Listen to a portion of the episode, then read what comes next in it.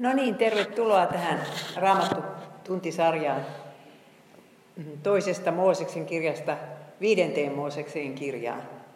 Ja minä enimmäkseen kerron tässä Mooseksen elämänvaiheita. Ja tänään on aiheena Egyptin prinssistä paimeneksi 2 Mooses 1-3. Toivottavasti te luette kotona sitten näitä läksyjä, niin tulevat tutuksi nämä paikat. Eh, Isä, pyhitä meidät totuudessa, sinun sanasi on totuus. Aamen. Egyptin historia on todella vanha. Eh, jos käy katsomassa sitä Keopsin pyramidia tai niitä pyramideja, jotka vielä on siellä Kairon vieressä, niin tiedättekö, nehän ovat neljä ja puoli tuhatta vuotta vanhoja. Ja eh, että ne on tuon vanhan valtakunnan aikaa rakennettuja. Vanha valtakunta kesti 2600-2000 ennen Kristusta. Ja keskivaltakunta oli sitten se, missä Abraham eli Abrahamhan kävi Egyptissä. Vuodesta 1730 sitten tuli Hyksojen aika, jolloin ehkä Joosef vaikutti 1720-1550. Ja sitten uusi valtakunta, jonka aikana sitten Mooses vaikutti 1550-500 vuotta eteenpäin. Ja tässä minä olen muutamia kuuluisien faaraoiden nimiä luetellut, mutta niitä nyt ei, ei tässä kannata sen kummemmin käsitellä. Mutta nämä ovat uuden valtakunnan ja 18 ja 19 dynastian faaraot. Heistä voisi puhua paljonkin, mutta sen verran minä tässä nyt vaan sanon, että Raamatun selittäjät ovat kahta mieltä siitä, että tapahtuko tämä Mooseksen aika ja tämä Egyptistä paluu 1400-luvulla vai 1200-luvulla. Minä en ota tähän nyt tarkkaa kantaa, mutta jos raamatusta tarkalleen katsoo, niin se näyttäisi enemmän siltä 1400-luvulta. Ja Egyptin historia on niin valtavan hieno, että jos olette käyneet katsomassa, niin kyllä tiedätte.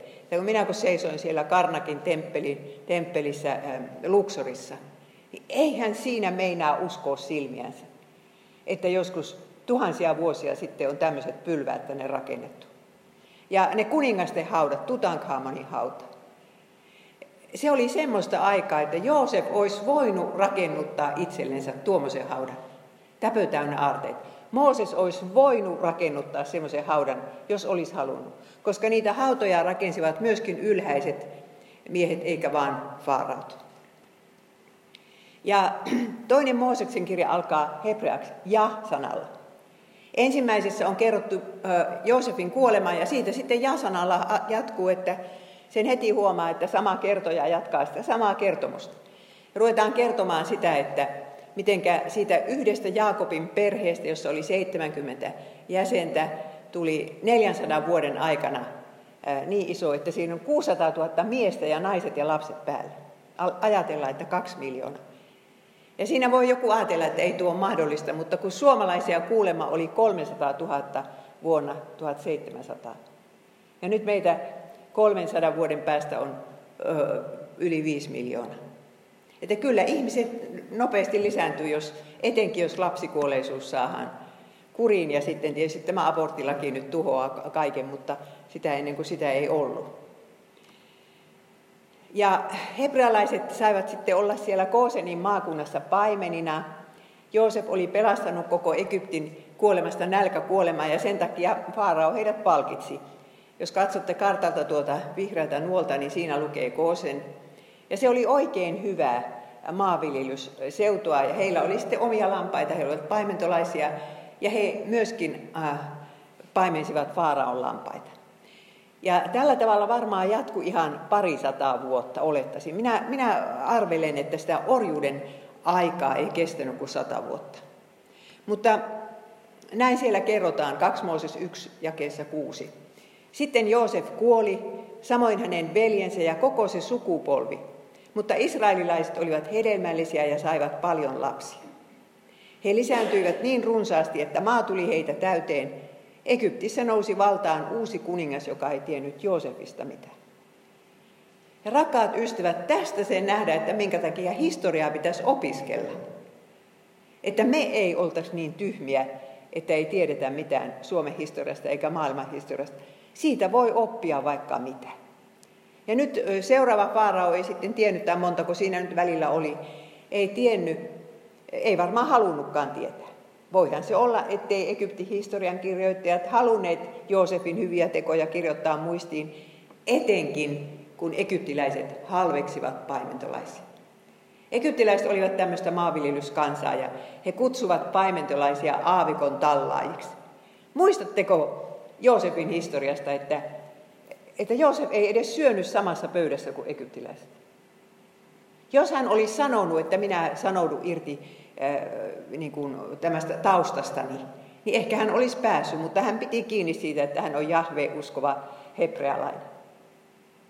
Tämmöiset oli ne välit sitten. Ja nyt, nyt kun ei Joosefista mitään tiedetty, niin sitten ruvettiin pelkäämään, että mitä ihmettä ne nuo hebrealaiset noin kauheasti lisääntyvät. Ja kun ne asuvat vielä rajamaakunnassa, niin sitten pelättiin sitä, että jos tässä sotaa tulee, niin ne vielä asettuu vihollisen puolelle. Ja jos tämä tapahtui Hyksöjen aika, Hyksöt oli semmoinen seemiläinen vallottaja kansa, joka 150 vuotta piti Pohjois-Egyptiä otteessansa niin ne saattoi sitten pelätä äh, myöskin sitä, että jos tästä tulee sota. No niin, luku 1 ja 9. Faarao sanoi kansalle, Israelilaiset ovat tulleet liian lukuisiksi ja voimakkaiksi. Nyt meidän on toimittava viisaasti, etteivät he enää lisänny. Muuten voi käydä niin, että he sodan sattuessa liittyvät vihollisiimme, alkavat taistella meitä vastaan ja lähtevät pois tästä maasta. No niin, nyt ruvetaan toimimaan viisaasti. Ja mikä on se viisas toimintatapa? Se on se ensimmäinen etninen puhdistus, mistä Raamattu kertoo. Etninen puhdistushan tarkoittaa sitä, että aiotaan joku kansakunta hävittää maan päältä. Ja sillä tavallahan se käy helposti, että miehet hävitetään. Otetaan naiset sitten sivuvaimoksi ja palvelustytöiksi. Jos miehet hävitetään viimeiseen mieheen, niin, niin ei siinä kauan mene, kun se kansakunta on hävinnyt. Ja näin sitten Faarao päätti. Ja ensin heitä muuten ruvettiin sortamaan, että pistetään hirveeseen työhön. Tämä oli se ensimmäinen vaihe, ei vielä tässä vaiheessa tapettu ketään. Ajateltiin, että jos niitä pitää kovassa työssä, niin ei ne sitten varmaan niin paljon lisäännykään. Ja israelilaiset pistettiin rakentamaan Piitomin ja Ramseksen varastokaupunkeja. Ja sehän oli kyllä mahoton työ, mitä, mitä orjat ovat tehneet Egyptissä. Se on siis mieletön työ. Jos katsoo niitä Keopsin pyramidin kiviä, niin siitähän on ollut telkkarissakin dokumentteja, että miten ne saatiin hilatuksi toinen toistensa päälle 4500 vuotta sitten. Ja on tultu siihen tulokseen, että siihen rakennettiin semmoinen hiekkavalli. Ja vedettiin, siis 10 000 ihmistä veti aina sitä kiveä naruilla ylöspäin, pitkin hiekkaa. Ja koko ajan vaaraut rakensivat jotakin. Ja nyt sitten israelilaiset raukat joutuvat tähän hommaan. Yksi, luku 1 ja 12. Mutta mitä enemmän heitä sorrettiin, sitä he enemmän, enemmän he lisääntyivät ja sitä laajemmalle he levisivät, niin että egyptiläiset alkoivat vihata heitä. On se kyllä kurjaa tuo juutalaisten kohtalo, että alusta lähtien niitä ruvetaan vihaamaan. Oikeastaan ilman mitään syytä. Tähän päivään asti.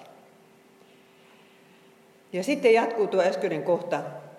He pakottivat lopulta israelilaiset orjikseen ja katkeroittivat heidän elämänsä ankaralla työllä, laastin ja tiilenteolla ja raskaalla maatyöllä, kaikenlaisella pakkotyöllä. Minä oletan, että se alkoi tämmöistä taksverkkipäivästä. Tämä paimentolaiset, joilla oli omat laumansa, niin niille määrättiin, että sitten teette vaikkapa viisi päivää kuussa Faaraolle töitä. Sitten kuusi päivää, seitsemän päivää ja kohta se oli niin kuin koko kuukausi ympärissä. Minä en tiedä, kuka niitä laumoja hoiti. Koska niillä oli, israelaisilla oli laumat mukanansa, kun he lähtivät Egyptistä. Ja kyllä niitä joku hoiti siellä. Mutta nyt tehtiin tiiliä ja ankaraa pakkotyötä ja, ja saatiin sitten sen verran ruokaa vastineeksi siitä työstä, että henki säilyi. Perhe, perheen henki myöskin. Ja jos ei olisi ollut Abrahamille lupausta, niin tuo kansa olisi ollut äärimmäisen onneton. Siis ne olisi ajatellut, että ei täältä ikinä päästä, että Egypti on semmoinen suurvalta, että ei me täältä koskaan pois päästä. Mutta kun Abrahamille oli sanottu tämä lupaus, joka oli säilynyt sitten Israelin kansan tietoisuudessa, 1 Mooses 15. Sinun tulee tietää, että jälkeläisesi joutuvat elämään muukalaisina maassa, joka ei ole heidän omansa. Heistä tulee siellä orjia ja heitä sorretaan 400 vuotta. Herra sanoi oikein sen vuosimääränkin. Loppujen lopuksi niitä oli 430 vuotta. Mutta minä rankaisen myös sitä vierasta kansaa, jonka orjiksi he joutuvat, ja he pääsevät lähtemään sieltä suuri omaisuus mukana. No, Hesekiel sanoo, että Egyptissä monet kuitenkin israelilaiset palvovat egyptiläisiä jumalia. Ja se on kyllä se on hirveä houkutus aina. Minä olen sen nähnyt Japanissa. Että jos kaikki kerran palvoo näitä jumaluuksia, niin kyllä sitten eh, siinä on vaikea sanoa, että en, en palvo. Ja sitten kun näkee, että naapurit menestyy sen palvontansa perusteella, hyvinhän näillä pyyhkii, niin tulee vielä isompi houkutus. Joten minä luulen, että israelilaisissa oli niitä perheitä, jotka, jotka pysyvät siinä Jumalan sanassa, eli näissä raamatun alkukertomuksissa, koko ensimmäisessä Mooseksen kirjassa. He pysyvät siinä, ja sitten toisia, jotka niin kuin lipsuvat ja tekivät kompromisseja ja palvovat niitä jumalia. Mutta tämä lupaus oli, että pois sieltä päästään, ja luvattu maa on olemassa, vaikka siinä luvatussa maassa ei ollut asunut kuin Abraham puolet ikänsä ja sitten Iisak ja Jaakob oli asuneet, mutta Jaakob Raukka joutui jo sitten viimeiset vuotensa viettämään Egyptissä. Ja sieltä he eivät olleet saaneet mitään muuta kuin hautapaikan. Se oli se tilanne. Mutta kuitenkin, tiedätkö, tiedättekö rakkaat ystävät, että kuinka tärkeää se on, että me uskotaan luvattuun maahan. Että meillä on joku maa, mihin me ollaan menossa. Ja Jeesushan sanoi, että minun valtakuntani ei ole tästä maailmasta. Mutta se on olemassa ja me saadaan kuulua siihen nyt jo jäseninä. No niin, tämän lupauksen varassa sitä sitten kitkutettiin siellä orjan työssä. Ja, ja sitten, tuota, sitten sanoo äh, Faarausen kauhean sääntönsä, että noille kätilöille. Mutta koska siellä oli satoja tuhansia ihmisiä, niin minä en usko, että kahdella kätilöllä selvittiin. Minä luulen, että nämä olivat tämmöisiä kätilöiden esimiehiä joiden nimet oli Sifra ja Puua. No, Faarao sanoi, kun autatte hebrealaisnaisia synnytyksessä, tarkastakaa heti lapsen sukupuoli. Jos lapsi on poika, tappakaa se, mutta jos se on tyttö, se saa jäädä eloon. Mutta kätilöt pelkäsivät Jumalaa, eivätkä tehneet niin kuin Egyptin kuningas oli käskenyt, vaan jättivät poikalapsetkin eloon. Raamattu ei kerro, kuka oli se Faarao. Me ei tiedetä sen Faaraon nimeä, joka tuohon aikaan oli puolen maailman hallitsija. Mutta Raamattu kertoo meille kahden kätilön nimet. Se oli niin tärkeä asia, että ne kaksi naista kunnioittivat syntyvän lapsen elämää. Ja se on ihan sama meidän aikana, että kun kristitty pelkää Jumalaa, hän ei voi osallistua abortin toimittamiseen. Eikös niin? Ja sitten kerrotaan, että e, miten Jumala siunasi koko kansaa noiden kätilöiden siviilirohkeuden vuoksi. Se on kansalaisrohkeutta. Että kun Jumalan laki ja, ja maan laki ovat ristiriidassa, niin totellaan silloin Jumalan lakia. Ja tähän meidän kaikkien pitää sitten pyrkiä. Että kyllä siinä aina on hullusti käynyt, kun kristillinen kirkko on ruvennut tottelemaan maan lakia, vaikka Jumalan laki sanoo jotain muuta.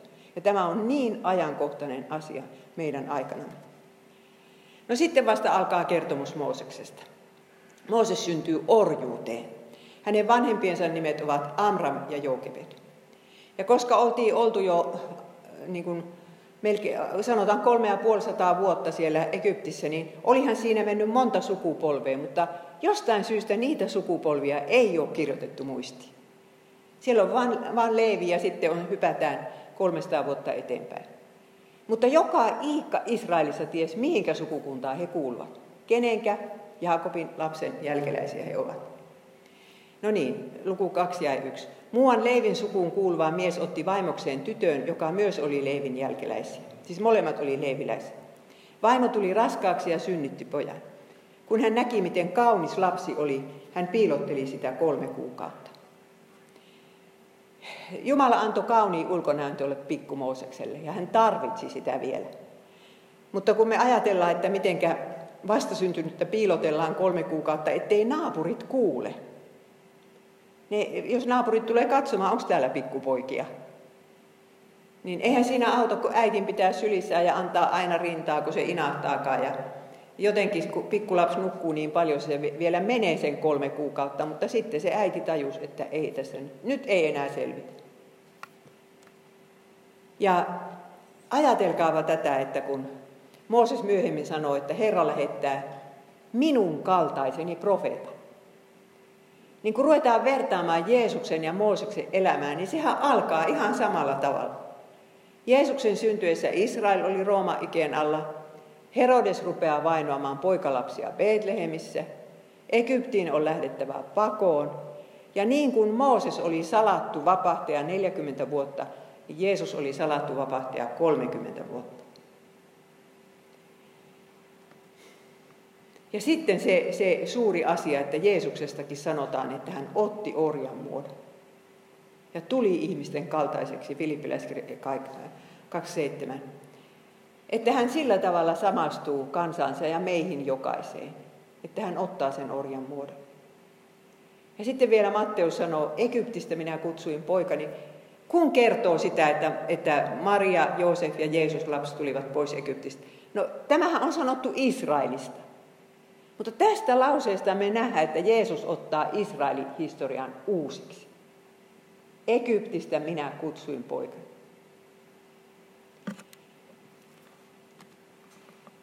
No, hebrealaiskirja sitten kuvaa tätä Mooseksen vanhempien uskoa sanomalla näin, hebrealaiskirja 11.23. Usko sai Mooseksen vanhemmat pitämään poikansa piilossa kolme kuukautta. Lapsi oli heidän silmissään ihmeen kaunis, eivätkä he pelänneet kuninkaan määräystä. No, stressi oli kyllä varmaan kauhea, mutta, mutta koska ne uskovat, niin ne piilottelivat sitä lasta. Perheessä oli isoveri Aaron kolmevuotias ja sitten vielä sisko Mirjam, josta ei tiedetä miten vanha, mutta minä oletan, että viisi tai kuusi. Tämmöinen perhe. Ja sitten isä ja lapset näkee, kun äiti rupeaa tekemään kaislakoria tiivistämään sitä asfalttipihkalla ja piellä, kun miten se meni tekee siitä vesitiiviin korin ja kaikki, muu perhe katsoo silmät pyöreänä, että mitä sä nyt aiot tehdä. Voiko olla totta, että, että äiti aikoo pistää sen lapsen niilivirtaan? Ja jokainen teistä, joka on lasta imettänyt, niin tietää, että miltä tuntuisi erota siitä lapsesta. Sehän on niin kuin repii käden irti paikoltansa, että, että pitää pikkulapsi jättää jonnekin niilinvirtaan. Mutta kyllä se niin oli, että tämä äiti oli sen idean saanut kyllä pyhältä hengeltä. Ja, ja teki, teki näin, koska tajusi, että muuten tämä poika kuolee. Tämä on ainoa mahdollisuus. Ja sitten hän, kun se lapsi oli vielä niin sulonen, niin hän päätteli, että sitä naista ei löydy maailmasta, joka viskaa tämän lapsen Egyptin virtaan, kun ne ensin näkee sen naaman. Joten hän, minä luulen, että hän, hän niin kuin tahallaan vei sen sinne paikkaan, missä ylhäisönaiset kävivät kylpemässä. Ja kun siellä oli papyruskaislikko, minä näin Keniassa, miltä se näyttää, ja tajusin silloin, että eihän täältä nyt kori minnekään pääse karkaamaan. Jos se pistetään papyruskaislojen väliin, niin siellä se pysyy. Sinne se jätti sen sitten. Ja minä luulen, että Mirjam ja Aaron eivät ikinä unohtaneet äitinsä uskoa. Että Stefanos sanoo, että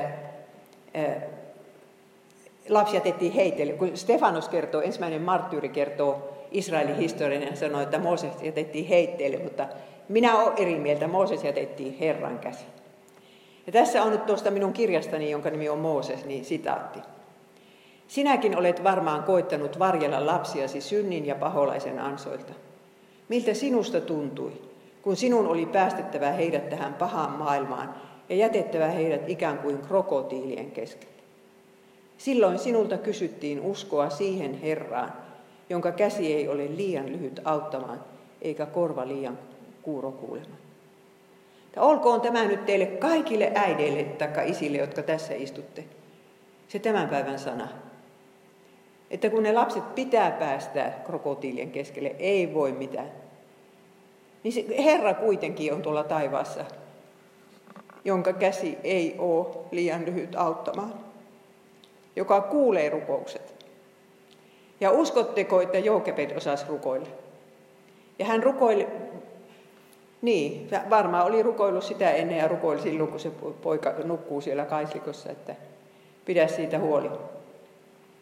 Ja äiti siirtyy siitä takavasemmalle, ei uskalla jäädä pyörimään, koska se olisi kaikki arvais, mistä tässä on kysymys. Mutta se pikkusisko jätetään sinne, eli siis Mooseksen isosisko. Pojan sisar jäi jonkin matkan päähän nähdäkseen, mitä lapsille tapahtuisi. Minä itse olen pikku, isosisko siis kahdeksan, kahdeksanlapsisessa perheessä ja, ja muistan, että kuinka minä todella osasin viisivuotiaana kantaa huolta niistä nuoremmista.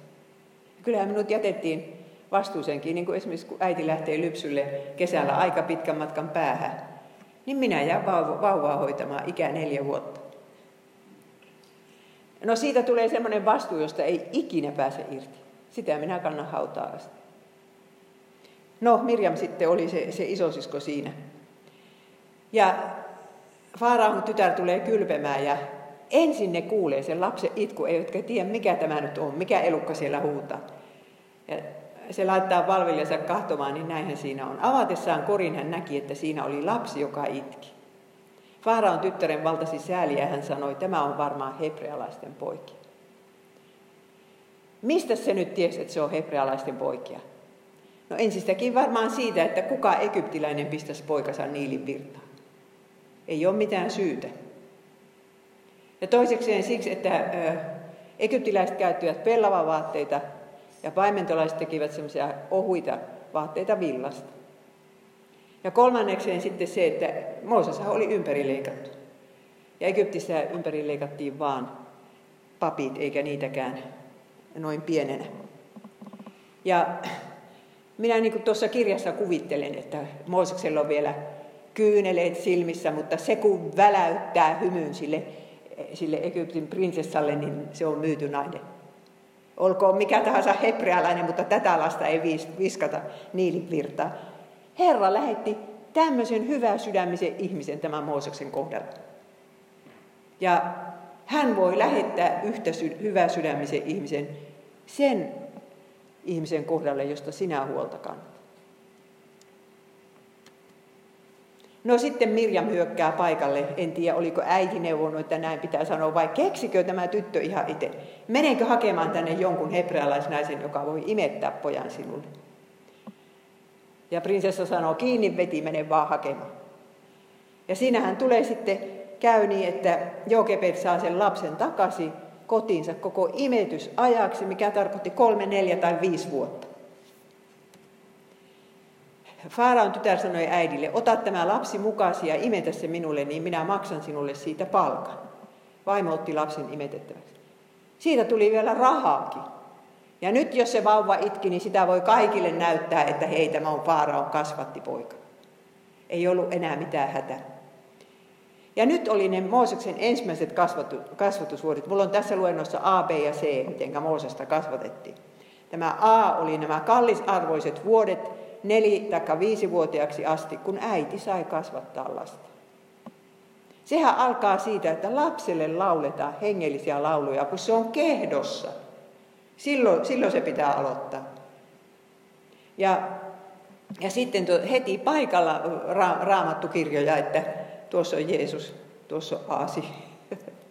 Mitä siinä kuvakirjassa nyt sattuu olemaan. Ja, ja, tuota, ja minä sanoin, että viisivuotias kyllä voi tietää jo niin paljon raamatun kertomuksia, että, että se on ihan ihmeellistä. Ja Mooses sai sen kristillisen kasvatuksensa viisivuotias asti, sen jälkeen se oli nelikymppiseksi hovissa, jossa sille ei sanottu sanakaan mitään uskoasioita.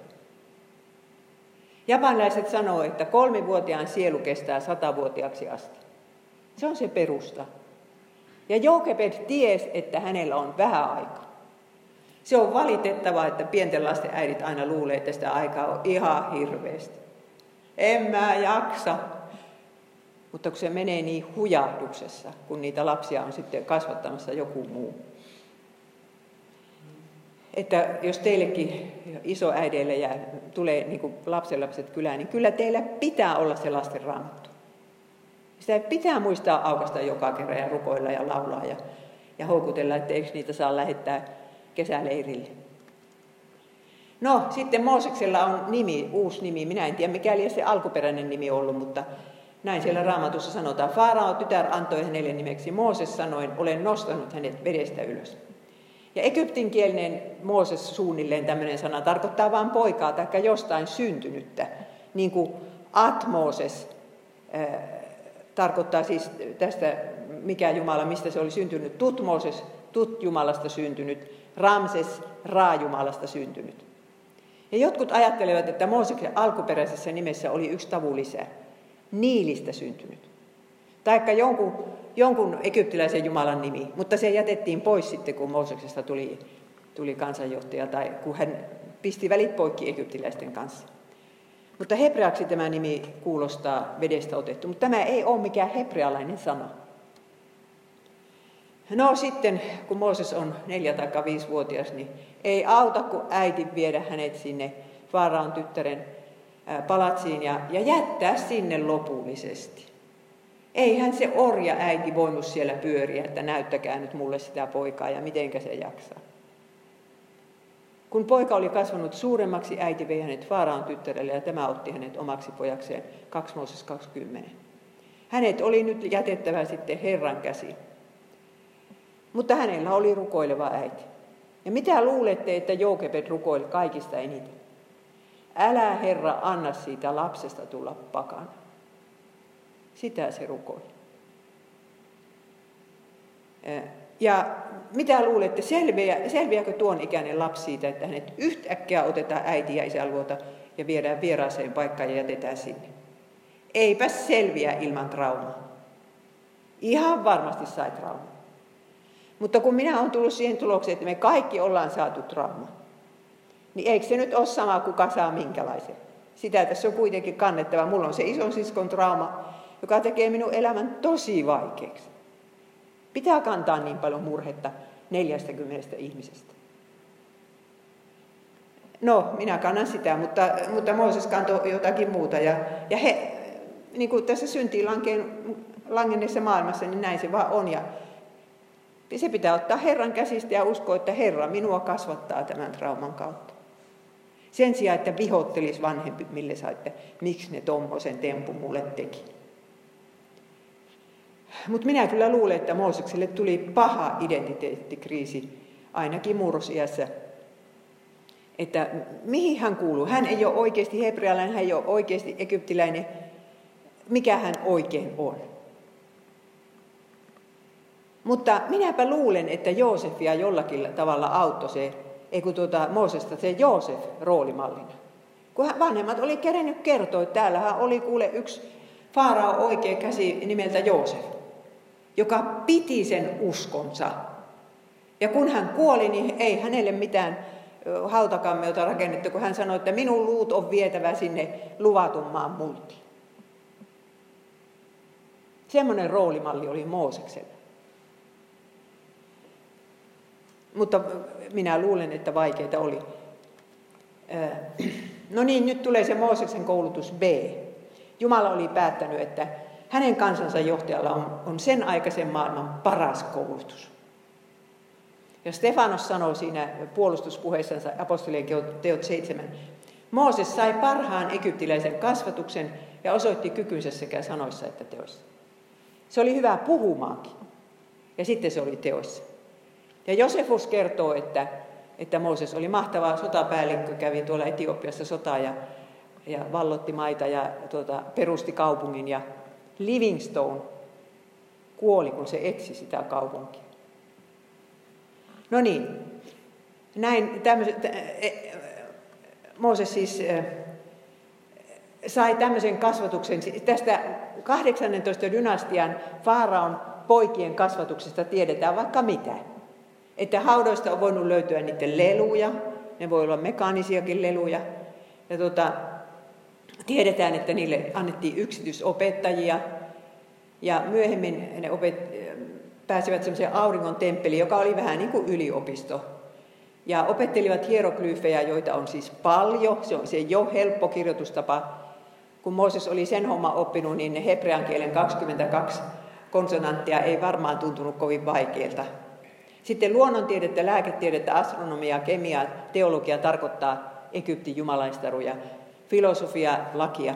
Ja sitten sotakoulua käytiin, strategiaa, taktiikkaa, jousiammuntaa, hevosella ratsastusta harjoiteltiin. Ja taideaineita, musiikkia ja kirjallisuutta. Melkomoisen koulun se Mooses kävi, mutta entäs se epäjumalan palvelus? Minä kun olen Japanissa ollut ja ajattelen Japanin hovia, jos siellä joku olisi nelikymppiseksi asti, palvomatta japanilaisia jumalia, siis sintojumalia, jotka on sen keisariperheen jumalia. Ei sen annetta siellä olla. Minäpä luulen, että Mooses palvoi noita egyptiläisiä jumalia. Ehkä pahalla omalla tunnolla, mutta kuitenkin. Koska kerran, hetkinen, miten se tuo meni? Niin sitten tämä naimisiin meno, minä sanon siitä sanasen. Siis Mooses ei ollut vielä nelikymppisenä naimisissa. No mitenkäs tämä on mahdollista? Minä kyllä luulen, että se Mooseksen kasvatusäiti tuli tarjoamaan yhtä jos toistakin pientä nättiä prinsessaa sille Moosekselle, mutta Mooses ei huolinut niitä Egyptin Kleopatroja, koska hän tiesi, jos hän menee egyptiläisen kanssa naimisiin, niin lapsista tulee egyptiläisiä. Sille ei mahda mitään. Mutta eihän hän nyt voinut hebrealaisen kanssa mennä naimisiin, kun ne oli orjia. Missä se olisi niitä tavannut? Joten ei mennyt ollenkaan naimisiin nelikymppiseksi asti. Jäi oottamaan tilannetta. No niin, niin mistä minä päättelen, että hän palvoi epäjumalia, niin tästä hebrealaiskirjeen kohdasta 11.24. Eikö tämä nyt näytä siltä, että Mooseksen elämässä oli semmoinen taitekohta, jolla hän päätti, että nyt loppu mulla tämä Egyptin harrastus. Koska Mooses uskoi hän aikuiseksi vartuttuaan kieltäytyi esiintymästä Faaraon tyttären poikana. Hän, hän mieluummin jakoi Jumalan kansan kärsimykset kuin hankki synnistä ohimenevää nautintoa. Hän näet piti Kristuksen osaksi tulevaa häväistystä suurempana rikkautena kuin koko Egyptin arteita, sillä hän kiinnitti katseensa tulevaan palkintoon. Eli Mooses sitten päätti, että nyt hän tämän prinssin uran lopettaa ja hän samastuu siihen orjakansaan. Ja se oli niin hirveän iso päätös. Aatelkaa, miten vaikeita on meidän nuorten miestemme ja, ja naistemme täällä, vaikka kristillisissäkin piireissä, tehdä semmoinen ratkaisu, että olkoot, minun urakehitys loppuu tähän, jos minä, jos minä en niin kuin anna Jumalan sanasta, sanan kanssa tee kompromissia, minä en tee, loppukoot urakehitys. Tämä on niin vaikea päätös nuorelle ihmiselle. Kun Mooses saattoi ajatella, että tie vaikka hänestä tulisi vaaraukin pienen. Ja hän luopui siitä kaikesta. Ja se, sille ei ollut opetettu kuin viisivuotiaaksi asti raamattu. Mutta se opetus kantoi sitä miestä. Aatelkaas, miten tärkeää on, on lapsen opetus. Ja eihän se muuten olisikaan voinut tätä ratkaisua tehdä, mutta kun Mooses tajusi, että on olemassa toinen isänmaa, sen Kanaanin maan takana on vielä se ikuinen isänmaa. Ja sitä hän ei riskeera. Hän näkee sen näkymättömän. Ja jos meidän lapsemme näkevät näkymättömän, niin kyllä ne sitten kestää tämän maailman paineet, mutta muuten ei. Jos kaikki on siinä, mitä silmillä nähdään, raha, valta, menestys, ystävät. No mutta Mooses sitten itse mielessään päätteli, että hän kun on nyt saanut tämän hienon koulutuksen, hän on hirveän hyvä sanoissa ja teoissa, niin hänestä se varmaan tulee se kansanjohtaja. Apostolien teot 7.25. Mooses luuli veljensä ymmärtävän, että Jumala oli valinnut hänet heidän pelastajakseen, mutta he eivät ymmärtäneet. Mooses päätteli tämän itse. Hänellä ei ollut tähän vielä mitään Jumalan kutsua, saati sitten seurakunnan kutsu. Ja tiedättekö, ei. Ei Jumalan valtakunnassa eikä Jumalan seurakunnassa kukaan saa ruveta johtajaksi, jos ei ole seurakunnan kutsua ja sitten sitä Jumalan kutsua. Ei sitä voi itse ajatella, että no minä olen sopiva tähän. Ja raamatussa ei ole yhtään johtajaa eikä, eikä profeettaa, joka olisi lobannut päästäkseen johtavaa asemaa. Mieluummin ne sanovat, että minä olen liian nuori, niin kuin sanoi Jeremia, ja, ja, ja minulla on saastaiset huulet, sanoi Jesaja, ja niin poispäin. Tässä tarvittiin vielä 40 vuoden koulutus ennen kuin Mooses oli sopiva siihen johtajan rooliin. No nyt sitten Mooses kuitenkin on päättänyt, että hän samastuu siihen kansansa. Minäpä luulen, että se ei pyörinyt niiden orjien ympärillä. Ei ollut pyörinyt ollenkaan siihen asti. Sitten se ottaa ja menee jollekin rakennustyömaalle sinne. Ja tapahtuu heti katastrofi. 2 Mooses 2.11. Mooses näki egyptiläisen miehen lyövän hebrealaista miestä hänen heimolaistaan. Silloin Mooses katsahti ympärilleen ja nähtyään, ettei ketään ollut lähettyvillä, hän löi egyptiläisen hengiltä ja kätki ruumiin hiekkaan. Se tapahtui varmaan niin, että se hebrealainen kantaa tiiliä, ehkäpä tämmöisessä bambu, niskapampussa, ja, ja sitten kaatuu. Ja se menee hakkaamaan se egyptiläinen vouti sitä ruoskalla. Lyö sitä kaatunutta miestä. Ja, ja Mooses, joka on, josta voidaan sanoa, että se on kyllä oikeudenmukainen mies, hyökkää siihen väliin. Oliko sillä teräaseen mukana vai ottiko se vaan kiven käteessä? Ja iski sitä voutia niin, että se kuoli. Ja sitten kun hoksaa, että mitä tuli tehtyä, niin, niin hautaa sen ruumiin hiekkaan. Ja tiedättekö, Mooseksen heikkous oli tämä kiivasluonne. En minä tiedä, oliko se se trauma sitten vai mistä se oli sen saanut. Koko, koko ikänsä se esimerkiksi riiteli Jumalan kanssa. Ja, ja sitten se kyllä aina taipui, se ei ikinä heristellyt nyrkkiä Jumalan, mutta se riiteli, ei näin ja hän ei halua näin. Ja, ja sitten tuota, viime metreillä ennen kuin ollaan luvatussa maassa, niin se toimii vastoin Jumalan tahto, suuttuu niin kamalasti että sitten menettää luvan mennä sinne luvattuun maahan. Ja tässä se nähdään, että parantuuko meidän pohjimmaiset niin kuin huonot taipumukset. Me ehkä voidaan niitä jollain lailla oppia hillitsemään, mutta itse se paha taipumus jää sinne kuitenkin. Että sitä pitää varoa. No, sitten taas apostolien teot seitsemän. Seuraavana päivänä Mooses tuli paikalle juuri kun kaksi heistä tappeli keskenään. Ja hän yritti saada sovinnon aikaan. Hän sanoi, miehet, tehän olette veljiä. Miksi te käytte toistenne kimppuun? Mutta se mies, joka oli tappenun aloittanut, työnsi Mooseksen syrjään ja sanoi, kuka sinut on pannut meidän päälliköksemme ja tuomariksemme? Aiotko tappaa minutkin niin kuin eilen tapoit sen egyptiläisen? Mooses oli toivonut, että se mies, jonka hän pelasti siitä ruoskaiskulta, pitäisi suusa kiinni, mutta ei se ollut pitänyt. Juttu oli lähtenyt kiertämään. Ja Mooses ties ihan hyvin, että heti kun Faarao sen kuulee, hän, hänensä katkaistaan kaula. Että Faarao tajuaa, että tuossa on orjakapina muhimassa. Ja siihen hänellä ei ole varaa.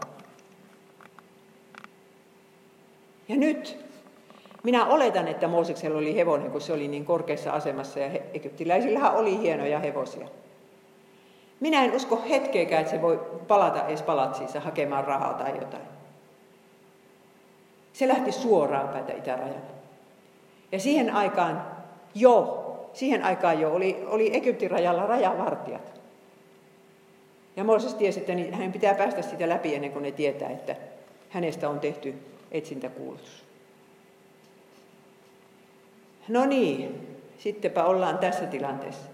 Ei siinä keretty käydä äitille hyvästi ja sanomassa, ei sille kasvatusäidille eikä biologiselle äidille, jos hän oli pystynyt jotain yhteyttä pitämään sen biologisen äidin kanssa.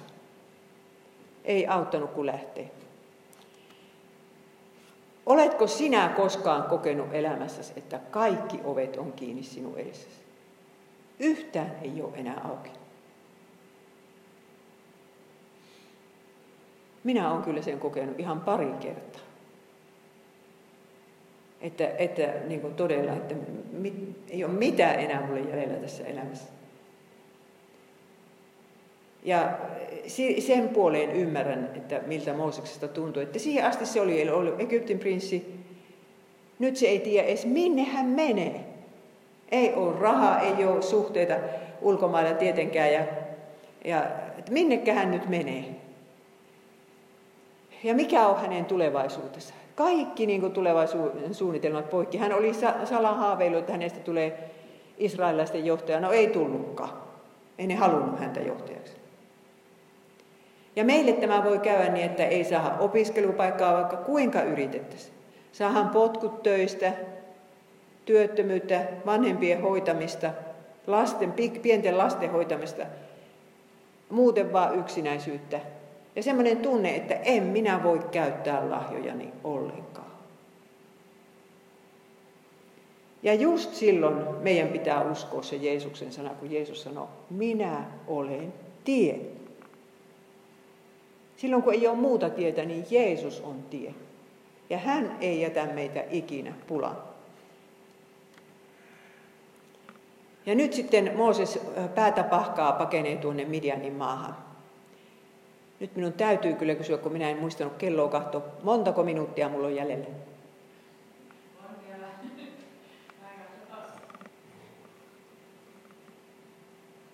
20 minuuttia. Niin. Joo. No niin. Se pakenee sinne Midianin maahan. Jos katsotte tuota karttaa, niin tuon sinisen vihreän nuolen kohdalla lukee Land of Midian. Mutta oikeasti se ei ollut kyllä noin etelässä. Että kun nämä midianilaiset olivat paimentolaisia, ne kulki ees taas tuosta Punaisen meren ja, ja tuon, äh, tuon, mikä se nyt on, äh, Kuolleen meren väliä. Sinne jonnekin hän sitten meni 400 kilometriä ratsastaa täysillä hevosella. No eihän siinä nyt tietenkään hirveän monta päivää mene. Ja ehkä oli sen verran rahaa taskussa, että pystyi maksamaan ruokansa ja yösiänsä. Jos ei ollut, niin sitten hyvät ja ystävälliset peduinit sitä ruokivat ilmaiseksi. Ja sitten tapahtuu tämmöinen kohtaaminen. Luku 2 ja 15. Pakomatkallaan hän Midianin maassa pysähtyi erään kaivon luo. Midianissa oli pappi, jolla oli seitsemän tytärtä. Nämä tulivat kaivolle nostamaan vettä juottoruuhiin, juottaakseen isänsä lampaat ja vuohet. Mutta sinne tuli paimenia, jotka alkoivat ajaa heitä pois ja heidän karjaansa. Silloin Mooses meni tyttöjen avuksi ja juotti heidän eläimensä. No, minä oikein aloitan tuon kirjan tämmöisellä, tällä episodilla, kun minä kuvittelen, että tämmöinen egyptiläisen näköinen mies ratsastaa sinne yhdelle kaivolle, siis keitalle, ja haluaa vettä itselleen ja hevoselle, mutta koska siellä on muutkin jo paikalla, niin jää oottamaan sitten palmu alle istumaan. Ja näkee tilanteen, että siellä on miespuolisia paimenia paljon ja sitten on nämä seitsemän tyttöä, joilla on yksi lauma. Ja nämä tytöt, kun yrittää pitää puoliansa, niin ne miehet aina ajaa ne jono hännille. Tässähän näytetään, että kerrotaan, että ne oli kerännyt ammentaa vettä. Siinähän piti mennä syvään kaivoon ja hakea sitä vettä tämmöiseen ruuheen ja juottaa niitä eläimiä. Ne on jo kerennyt ammentaa, niin eikö vaan muut tule ja vie sitä vettä ja ajaa ne tytöt aina jonohännille. Ja se kohta nähdään niiden isän repliikistä, että tämä tapahtuu joka päivä. Ja Mooses oikeudenmukainen mies kahtelee sitä vähän aikaa puualla ja hyppää pystyy ja sanoo, tämä ei lue raamatussa, kun minä vaan kuvittelin. Hyppää pystyy ja sanoo, että hei, oottakas vähän. Nämä nuoret neidit oli tässä ennen teitä. Ja siellä on paljon paimenia ja niillä on kotikenttä etu. Mutta Mooseksella on sen verran auktoriteettia, että ne paimenet sitten kahtoo sitä vähän aikaa ja sitten sanoo, että no olkoot, menkööt sitten nuo naiset. Ja se ei lopu tähän. Katsokaa tuota viimeistä riviä. Mooses juotti heidän elämänsä. Se menee kaivoon sen ruukun kanssa ja hakee vettä niille tyttöjen elukoille. Ja tytöt kahtoo sitä komeita egyptiläistä niin kuin syrjäsilmällä ja, ja ujona, eivätkä tiedä mitä tässä sanoisi. Sitten kiittävät kauniisti ja lähtevät ujosti sen laumansa kanssa isän kotiin. Ja isä kysyy, miten te nyt näin aikaisin kerkisitte? Mistä me huomaamme, että joka päivä tulivat myöhään. Tytöt sanoivat, että siellä oli yksi egyptiläinen, joka auttoi meitä. Ja isä kysyi, että no mitä te sen sinne jätitte? Olisitte pyytäneet syömään. Ja joku tytöistä lähtee kaivolle, että jospa se olisi siellä vielä. ja siellähän se on.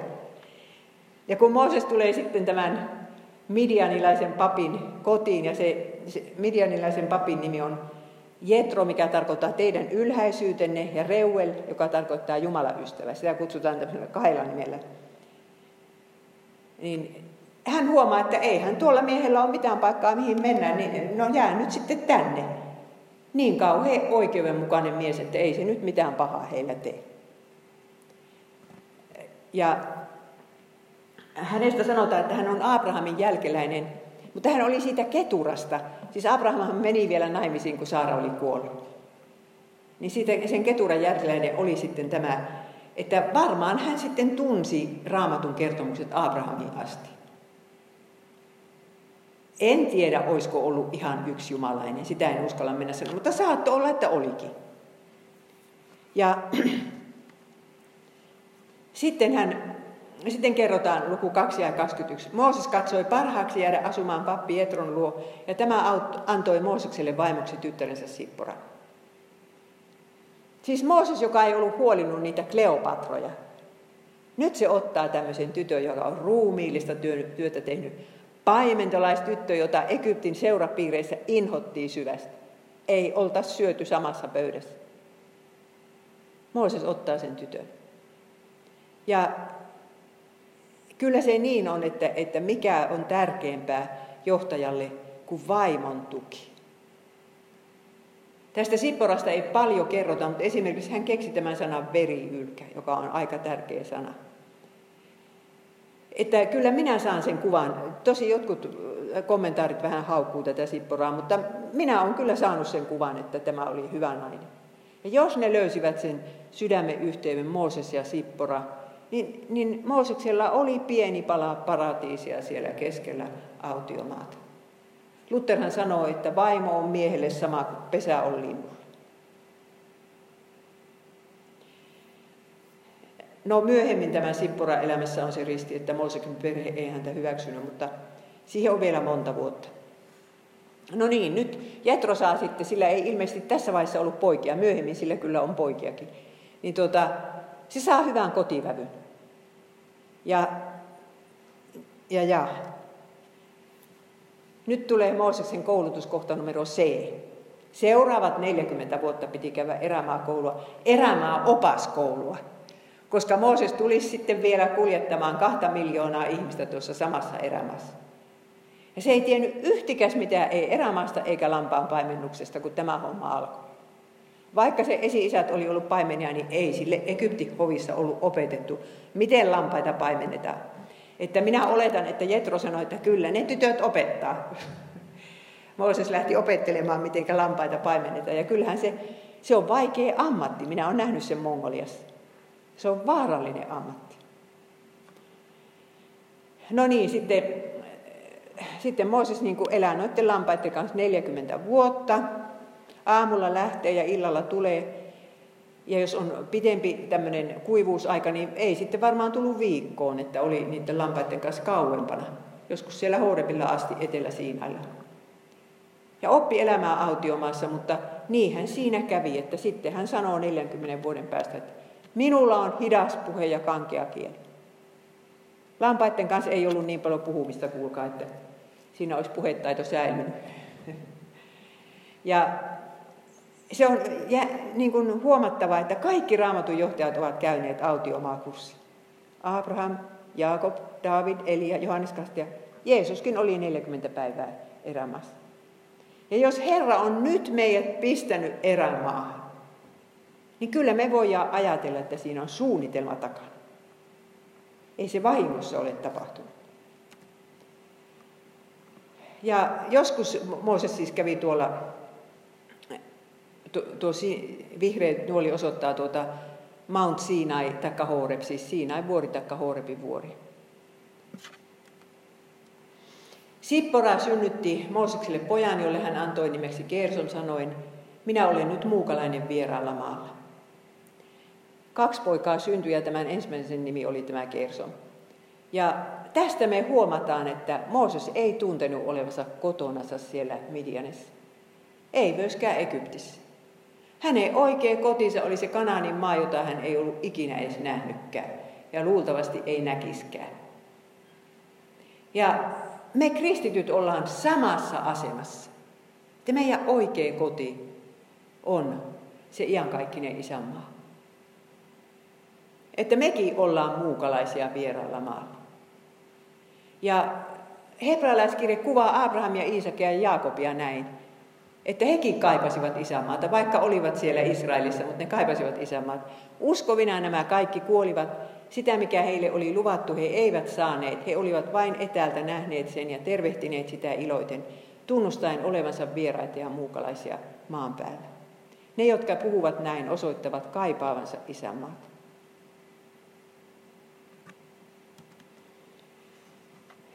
Ja sitten vielä kertoo tämä toisen kirjan toinen luku, se loppu, että Jumala loppujen lopuksi kuitenkin kuuli sen Israelin kansan vaikeroin.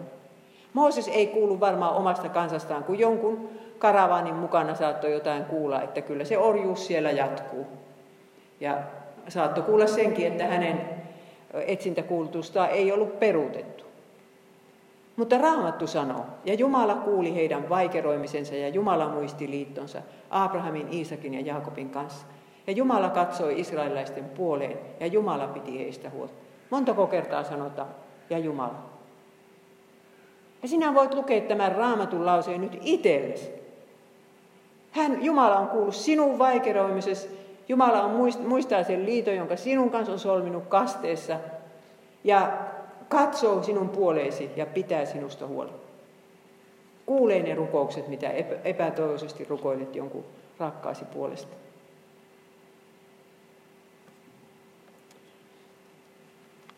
No sitten Mooses menee sinne Horebin vuorelle. Sitä sanotaan jostain syystä Jumalan vuoreksi. Ja äh, se oli siihen pyhä paikka niidenkin sikäläisten paimentolaisten mielestä. Ja jännä on tästä huomata, että 40 vuotta on mennyt ja Moosekselle ei ole yhtään omaa lammasta. Kahtokaapa tätä. Mooses paimensi appensa Jetron lampaita. Jaakob sai 20 vuodessa semmoisen lammaslauman appesan luona, että siitä tuli rikas mies. Mutta Mooseksella ei ole 40 vuoden päästä yhtään mitään omaisuutta. Ja sitten yhtäkkiä Herra ilmestyy hänelle. Se loppuu se 40 vuoden erämavuosi. Minä tämän, tästä vähän puhun ja sitten lopetetaan. Luku 2 ja 23. Siellä hänelle ilmestyi Herran enkeli tulen liekissä, joka nousi jo orjan tappura pensaasta. Mooses huomasi, ettei tuli kuluttanut pensasta, vaikka se oli liekeissä. Silloin hän ajatteli, menenpä katsomaan tuota ihmettä, minkä vuoksi pensas ei pala poroksi. Kun ei ole taivaalla pilviä, ei voi ajatella, että olisi salama lyönyt. No mistä se tuli siihen syttyyn? Ja sitten vielä, että palaa, palaa, palaa eikä kulu.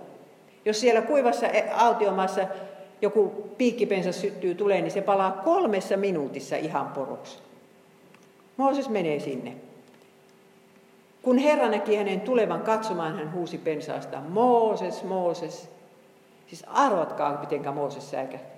Onko siellä joku ihminen siellä pensaassa ja mistä se tietää hänen nimensä? Mooses vastasi, tässä olen. Herra sanoi, älä tule lähemmäksi, riisu kengät jalastasi, sillä paikka, jossa seisot, on pyhä. Tässä esiintyy sana pyhä ensimmäistä kertaa raamatussa. Tähän asti on vaan ollut verbi, Herra pyhitti sapatin. Mutta nyt on pyhä. Ja arvatkaa, monesti se vielä ilmestyy Mooseksen kirjassa tämä sana. Koko kolmas Mooseksen kirja on sitä pyhää täynnä. Minä olen eh, pyhä ja tulkaa tekin pyhiksi. Ja mitä kaikkea siihen kuuluu, että on pyhä. Ja se on niin hirveä tragedia, että Suomessa ei pidetä Jumalaa enää pyhänä. Suunnilleen uskovaisetkaan, niin ne, ne mieluummin pitää Jumalaa jonkunlaisena kaverina. Mutta kun Jumala on pyhä Jumala. Ja häntä saa lähestyä vain sillä tavalla, kun hän itse määrää. Armon välineiden kautta, sanan ja sakramenttien kautta. Kun nykyaikana usein ajatellaan, että no Jumala puhuu mulle suoraan ja, ja niin poispäin.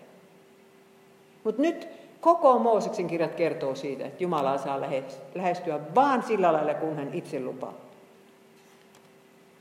Ja sitten Jumala ilmoittaa nimensä. Tämä on yksi raamatun tärkeimpiä kohtia. Ja kun Herra käskee Mooseksen mennä vapauttamaan kansansa, niin seuraava kysymys on tämä jää 13. Kun he kysyvät minulta, mikä hänen nimensä on, niin mitä minä heille vastaan? Jumala vastasi Moosekselle, minä olen se, joka minä olen.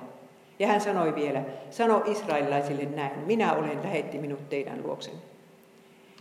Tuo Jumalan nimi on niin kinkkinen asia.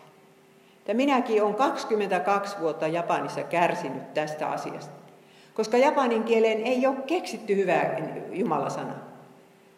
Loppujen lopuksi yritettiin vaikka mitä yhtä, siis tätä deus-sanaa, joka on latinaa, ja, ja sitten yhtä buddalaista sanaa yritettiin. Ja, ja sitten loppujen lopuksi otettiin kami, joka tarkoittaa sintojumala, joita siellä on kahdeksan miljoonaa kappaletta.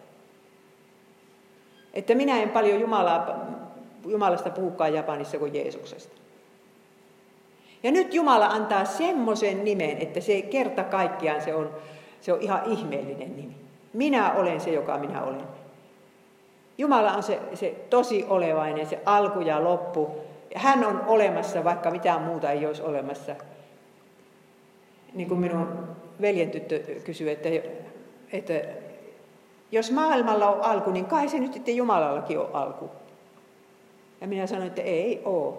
Hän on aina ollut olemassa. Ja sitten tässä on semmoinen ihmeellinen puoli, että Jeesus täydensi tämän nimen. Tästä ei vielä päästä selville, minkälainen se Jumala on, mutta kun Jeesus sanoo, minä olen ylösnousemassa elämä, käyttää just sitä samaa sanontaa. Minä olen lammasten ovi, minä olen vi- totinen viinipuu, minä olen maailman valo, minä olen elämän leipä. Ja sitten kun vanhassa testamentissa lukee Herra, niin se on yli 6000 kertaa siinä on tämä Jahve, nämä konsonantit, joka tarkoittaa minä olen se, joka minä olen. Mutta sitten siellä on muutaman sata kertaa Adonai-niminen Jumalan nimi. Ja koska näitä ei suomalaisessa ra- raamatussa eroteta mitenkään raamatun käännöksessä, niin emme tiedä, missä koin siellä on lukenut Herra. Mutta kun Uudessa testamentissa sanotaan, että Jeesus on Herra, niin siinä tarkoitetaan tuota Jahve. Jeesus on se vanhan testamentin Jumala, joka ilmestyi Moosekselle palavassa pensassa. Se on se sanoma. Ja nyt Mooses saa tehtävän, tähän minä sitten lopetan. niin menen nyt, minä lähetän sinut Faaraon tykö ja vie minun kansani israelaiset pois Egyptistä. Mutta Mooses sanoi Jumalalle, mikä minä olen menemään Faaraon tykö ja viemään israelaisia pois Egyptistä? Hän vastasi, minä olen sinun kanssasi. Mooses, joka oli luullut, että hänessä sitä on sitä johtaja-aineesta. Yhtäkkiä, tai siis 40 vuodessa muuttuu niin heikoksi, että enhän mikä minä olen, ei minä osaa ja en minä lähde. Neljä tai viisi kertaa väittää vastaan. Mutta kun Jumala haluaa, että me ollaan heikkoja, hänen poimansa tulee täydelliseksi heikkoudeksi. Mooses ei totisesti lähtenyt omassa voimassansa enää liikkeelle. Ja Herra vastaa, minä olen sinun kanssasi. Sama, minkä Jeesus sanoo, kun hän jättää koko maailman evankeliumisen opetuslastassa tehtäväksi. Minä olen teidän kanssanne joka päivä maailman loppuun asti. Ja meidän kanssa. Niin, no minä en sen tarkemmin nyt näitä Mooseksen vastaväitteitä tässä esitä, mutta Herra joka vastaväitteeseen vastaa ja lopulta saa sen Mooseksen lähtemään. Ja ensi viikolla me jatkamme, mitä sitten tapahtuu. Hiljennymme rukoukseen. Kiitos Herra Jeesus, että sinulla on suunnitelma jokaisen ihmisen varalle jo ennen syntymistä, niin kuin sinulla oli Mooseksen varalle. Ja sinulla on jokaisen meidän varallemme ja meidän lastemme varalle. Me pyydämme nyt sitä armoa, minkä annoit Moosekselle, että se siemen, mikä on lastemme sydämeen kylvetty, niin pysyisi siellä sitten loppuun asti. Varjele sinä heidät ja kaikki kristityt nuoret ja lapset tässä maassa tämän maailman viettelyksiltä ja synneiltä. Anna elävän sanasi kaikua täällä meidän keskuudessamme. Sitä me pyydämme Jeesuksen nimessä. Amen.